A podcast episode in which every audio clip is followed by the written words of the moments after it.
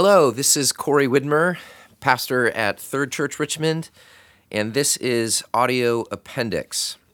Audio Appendix is an occasional extra podcast that we do at Third when there is a topic that arises, especially from a Sunday sermon or a Sunday topic that we want to go into deeper or more thoroughly that we just don't have the time to cover when we gather for Sunday worship. Recently, in the month of January, we've been in a sermon series called Beginnings on Genesis 1 and 2. And inevitably, when you teach and preach on Genesis 1 and 2, questions come up about science and faith and origins of the world and origins of creation and what we as followers of Jesus are to think about these things. And so, wanted to dedicate an episode of Audio Appendix to explore some of those themes that so many of us have questions about. Um, and to do that, I in, wanted to invite a friend of mine, uh, Mark Sprinkle, who's also a covenant partner here at 3rd mm-hmm. who has spent a whole lot of time uh, thinking and exploring and learning about this issue of the dialogue between faith and science and has a lot of personal experience uh, to convey to us. So um, I'm excited to introduce you to Mark. Hey, Mark, say hello. Uh, hi, Corey.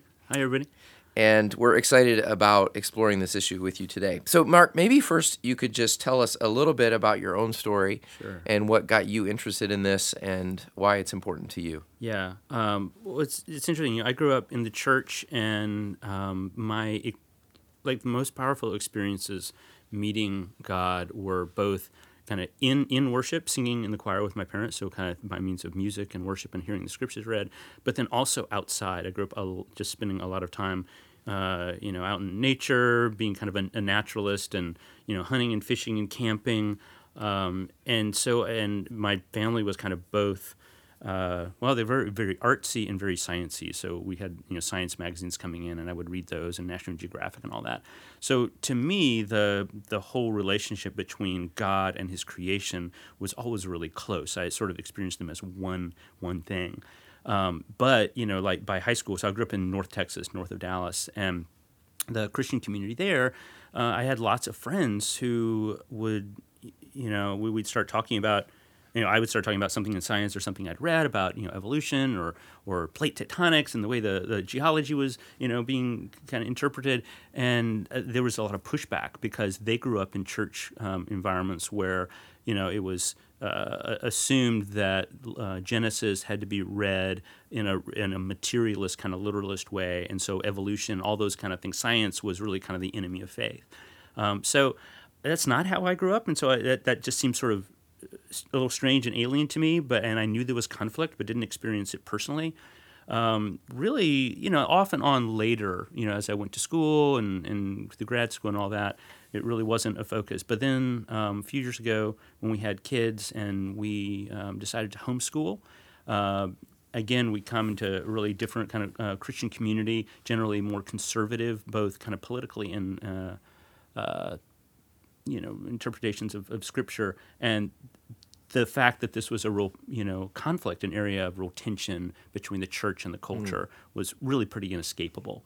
Um, so that kind of got me thinking about it again. Um, so you know that's kind of the mm. personal side, family wise, and then you know this is in the I guess the gosh when is it a few years ago uh, what like 15 20 years ago 15 um, and not quite that long about 10 years ago um, a man named Francis Collins who was the director of the Human Genome Project mm-hmm. right make the first map of human DNA and then became the director of National Institute of and Health. Converted yeah. to Christianity yeah. after he was right. A... He was a doctor and a, uh, he had a PhD and an MD um, and was had, had, been an atheist. He, he was actually raised as a homeschooler in the Shenandoah Valley. Um, but anyway, he was an atheist, but then came to faith and uh, evangelical faith and really then he wrote this book about how how he held together these two kind of professional and personal lives that a lot of people at that time would say mm. were incompatible. So um, that kind of changed the public, like you know, the, some of the discourse and, and the how people were talking about this mm. in, in culture. And that was also kind of my reconnection to it because by that time that was something that I was really interested in, and I got a chance to meet him and talk about some ideas for how to help the church and the culture talk more productively about it rather than just kind of yelling at each other. Um, and so got involved with uh, his the foundation that he started, Biologos Foundation, and worked with and for them for about four years. Just so interesting your story because what I hear you saying is that as a child growing up in your family, you didn't see any conflict. Right. You you read National Geographic and you read the Bible. You Yeah.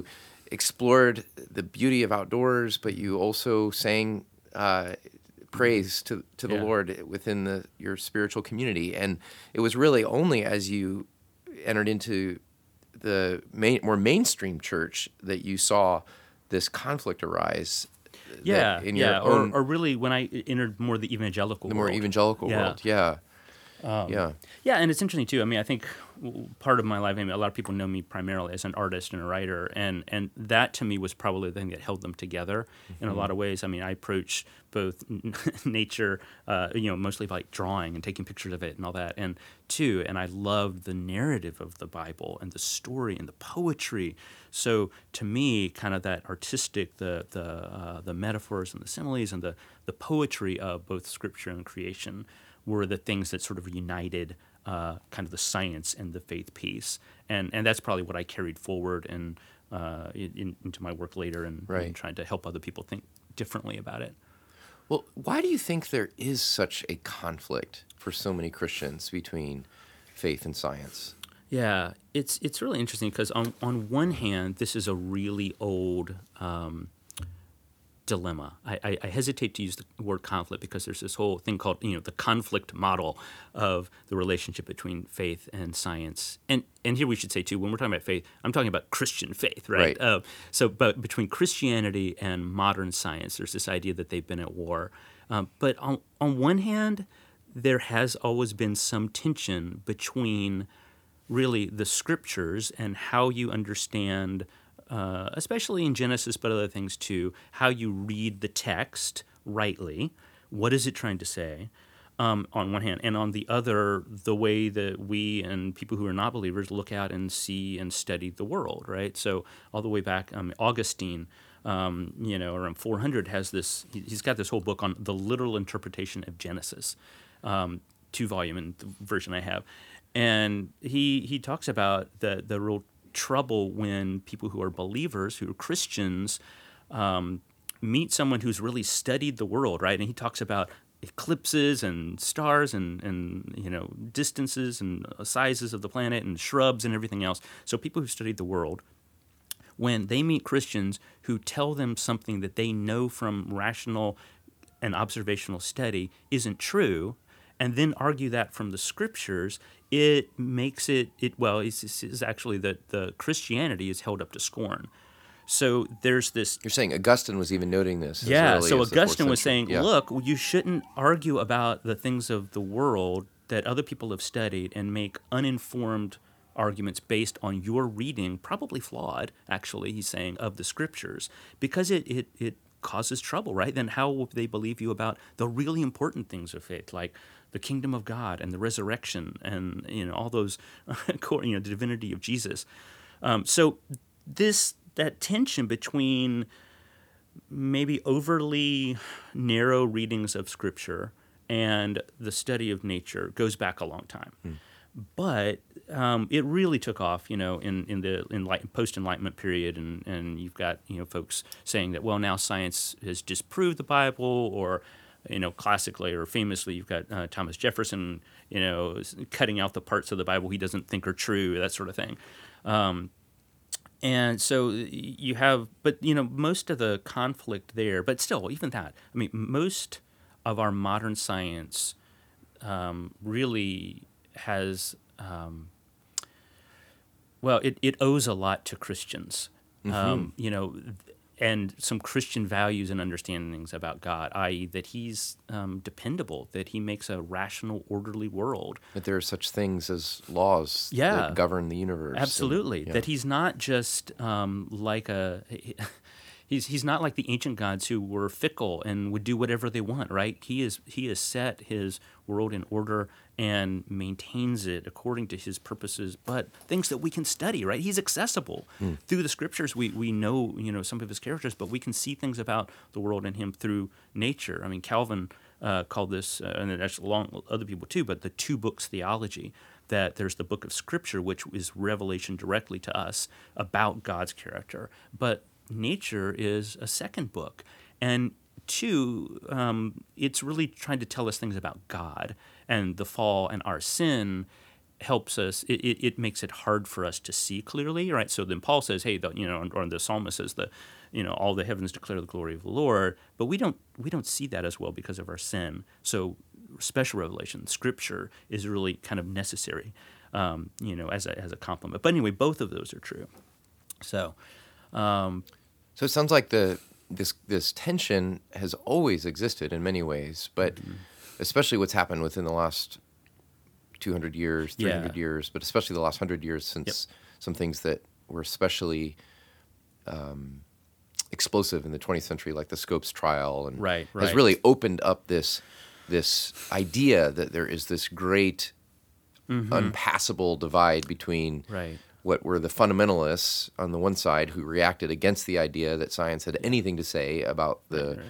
Ordering of the world, mm-hmm. and then and then radical scientists on the other yeah. side, like who yeah, have famously become Dawkins, like yeah, popularist scientists mm-hmm. like Richard Dawkins and others, who have turned evolution not into a scientific theory about how things came into being, but actually sort of as a philosophical dogmatic philosophy right. about the non-existence of God and the pure materialism of creation. And so yeah. it's almost become a, a, a cartoonish really sort of has. conflict yeah. between these two sides. Yeah, yeah. and so much now, so much that a lot of the actual finer grained detail has been lost to us. Yeah. Like, for instance, you mentioned, well, the fundamentalists were against evolution. Well, actually, the people who wrote the fundamentals, right, the original fundamentalists here, and they were against kind of progressivism theologically. Um, they actually, most of them um, were believers in an old earth, and several of them said explicitly there was no inherent conflict between evolution and Christian faith. These are the actual fundamentalists, right? Not the movement that came after, but the people, right? So at the time that Scopes, um, and actually at the beginning of the 20th century, most conservative, right, theologically conservative Christians believed in an old earth. And the question was just, all right, how do we interpret scripture? You know, is it, it's there's this day age idea, which like one day is actually an indeterminate amount of time, you know, in in, uh, mm-hmm. in, in physical time. So anyway, but we've kind of lost that and think that it's always been okay. If you're a true Bible believing Christian, then you reject old Earth, you reject evolution, and that's actually just not true. Um, so, but clearly there were people on the other side, right, who, and again, it's important to say they are using science for philosophical ends, right? There are people who reject Jesus um, for any number of different reasons, um, reject God, and then find in science and evolution a hammer, right, a bludgeon right. Right. to beat Christians with or, or, or pound, you know, our faith. And they, it, it doesn't, their arguments don't flow out of the actual science, right? Science is a description of how God's world works. Right. It's not a philosophical system. Um, but people like Dawkins really conflate those those two things, um, you know, for more political and cultural. Ends. Right. So ironically, uh, the, the, people on the extremes, you know, Dawkins or right. Uh, mm-hmm.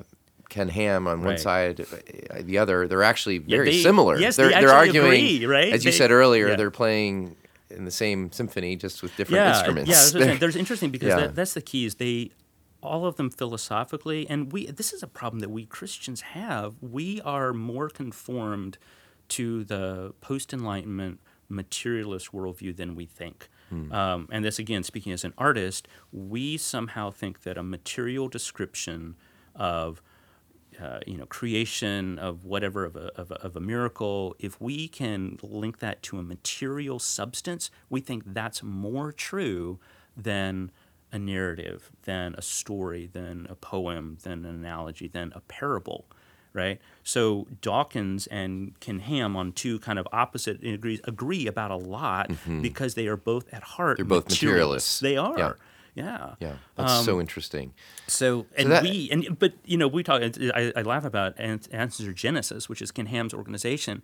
I'm like, our as Christians, our answers are not in Genesis. They're in the gospel. They're in Jesus, right? We start. We are not people. We are not Genesisites or something, right? We are Christians, which means we have to start with Jesus, who is the full revelation of, of God to us, and how He approached the world, and you know, Jesus told us everything that was most important about himself, about the kingdom of God, about who, you know, who God is and who we are in his image through stories, which are not like materially true. I mean, was there a, a father with two sons, one who's the prodigal and the other's the so-called good son? Was there an actual um, good Samaritan? You know, were those, does that make them less true if it didn't happen, if there wasn't a reporter there?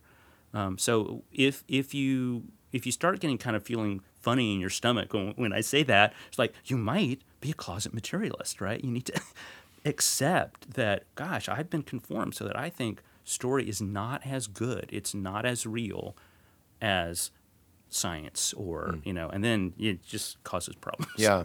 Well, that that's uh, leads to something which I think is really important for us to bring up in all of this, and that is that one of the ways I think we um, can recover a greater integration between faith and science is by becoming better interpreters of the Bible. Yeah. I think that's really a key to all of this. I remember um, two of my most significant mentors in um, my own personal spiritual formation were Tim Keller here in the U.S. and John Stott in the U.K. And both of those men taught me that the most important thing when you go to interpret Scripture is to understand the original meaning of the author's intent, um, so that uh, when you come to a text like Genesis, if you're asking the question, what was the intent of this author? Was it to describe how the universe that came into being, or was it to describe who brought the universe into being and why the universe Right. was brought into being? And those are very, very different questions. And so both of those men who were very, uh, Tim Keller, I know, has been involved in Biologos, and John Stott had a huge uh, interest in the faith science dialogue and um, was uh, sort of an amateur ornithologist himself. Both of those men, I think, gave me a love and an appreciation of science because they also saw, ta taught me the right way to interpret the Bible, which Yeah. is to see, be, work very, very carefully to understand the original intent of the author, to interpret it wisely, um, and that could be for us a pathway into seeing that there's not the kind of conflict between faith and science that there has often we've often been told Right. Yeah. um, that there is. So maybe you could. Do you have anything that you can share with us about Yeah. how we can become wiser interpreters of Scripture? Yeah, I think I mean you, you brought this up. Um, I think maybe the first first sermon of the series that uh, you know the Gen- the book of Genesis that, that we have it now was really finally collated, put together. You know, after exile. This is when Right. um, you know the Israelites are coming back. They're coming back from Babylon.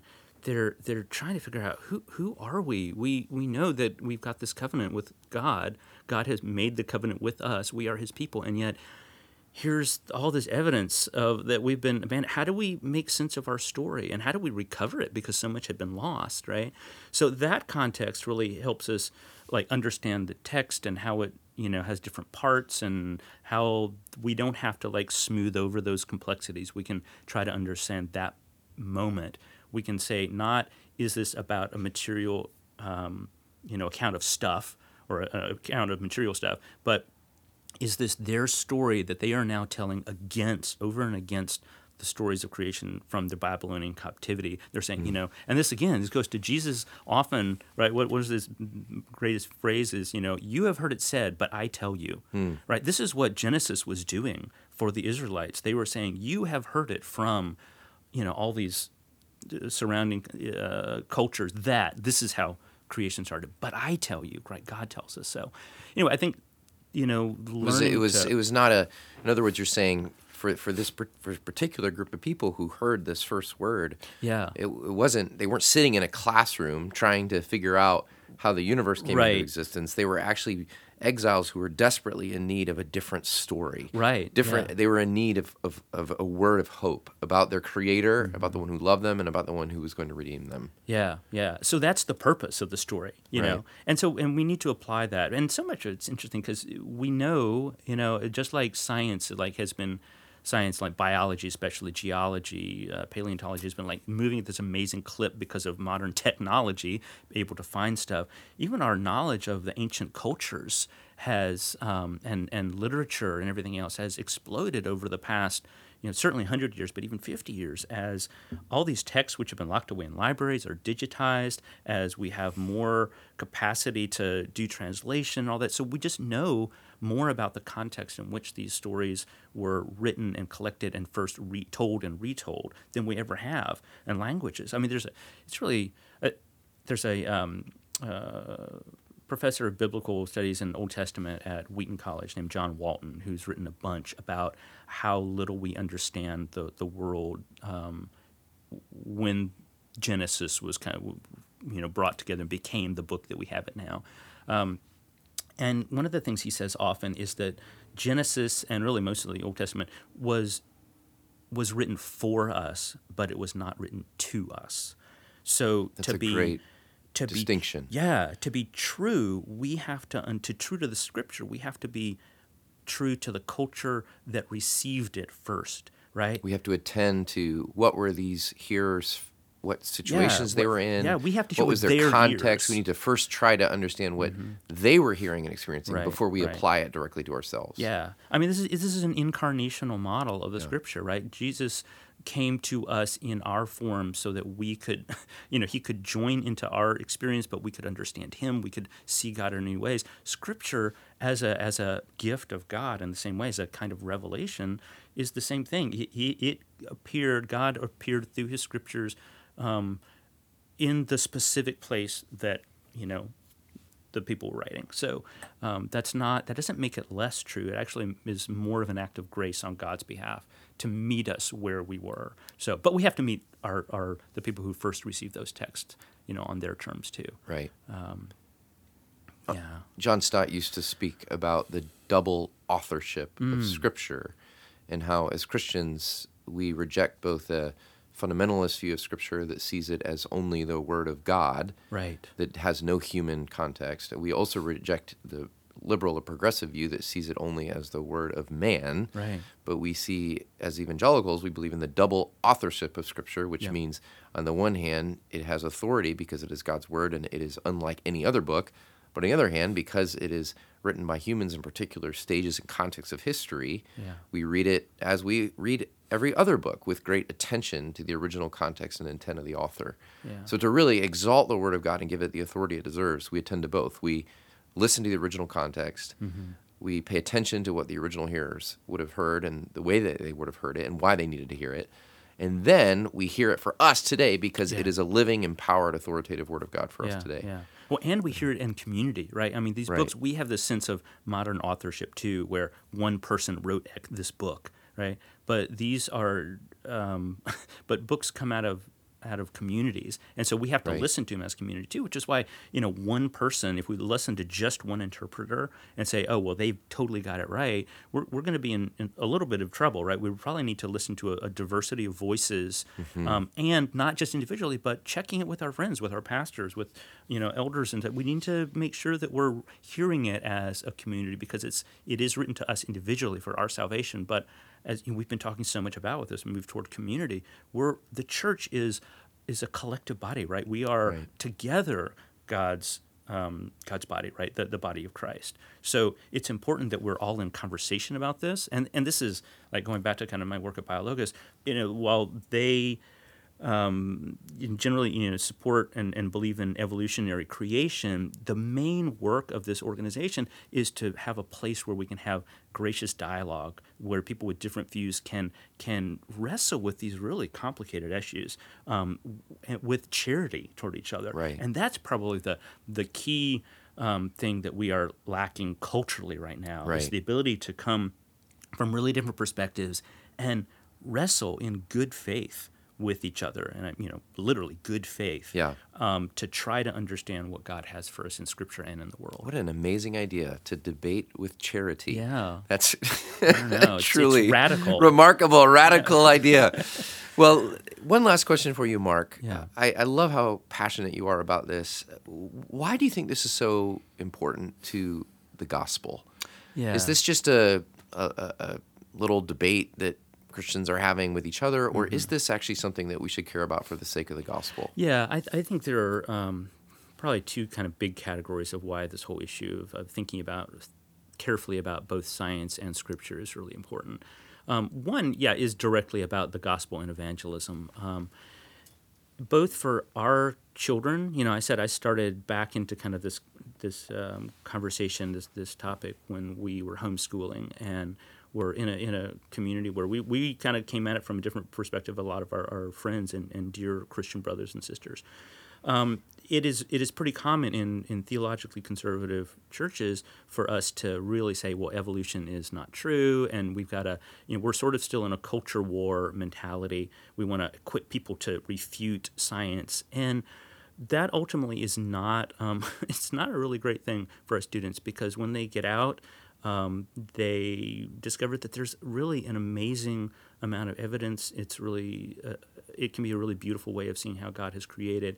So we don't do people a service if we make science a stumbling block for faith.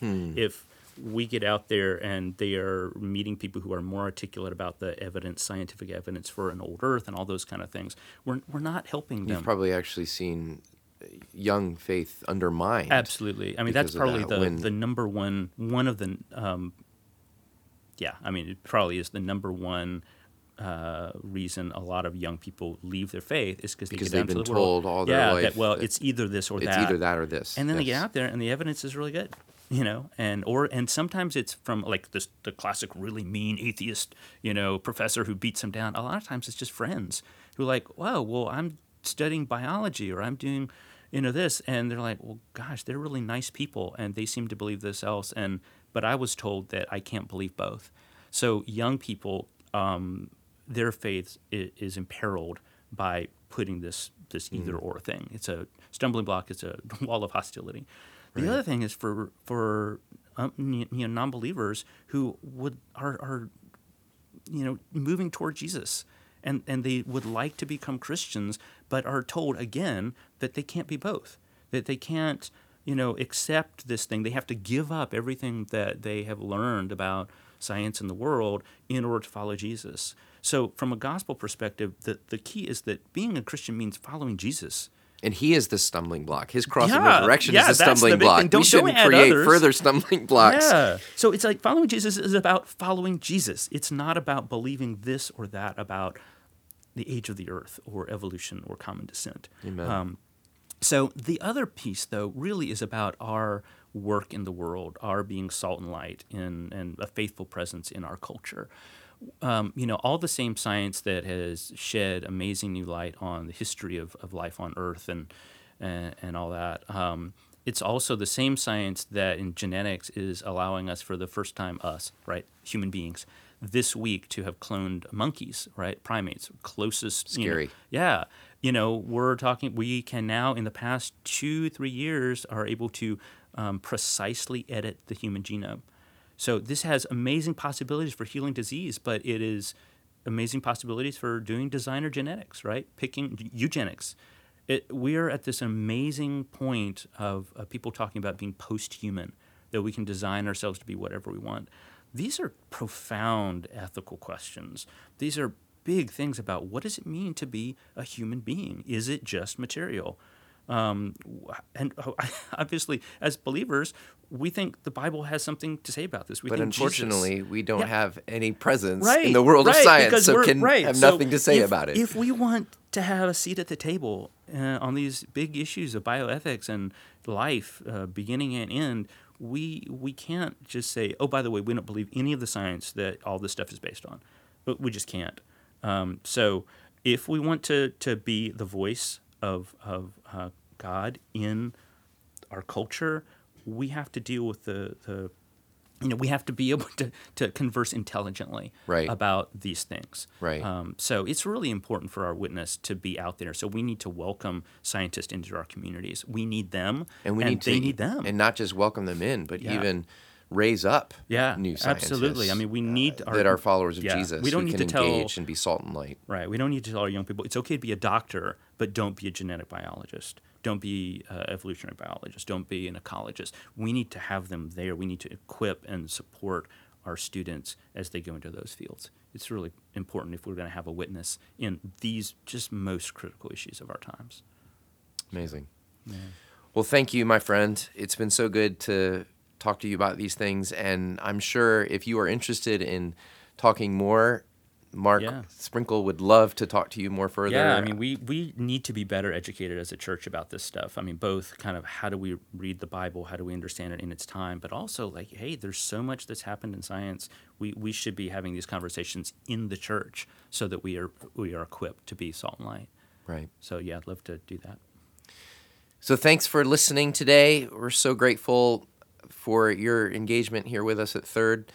Hope to see you soon and stay tuned for our next episode of Audio Appendix.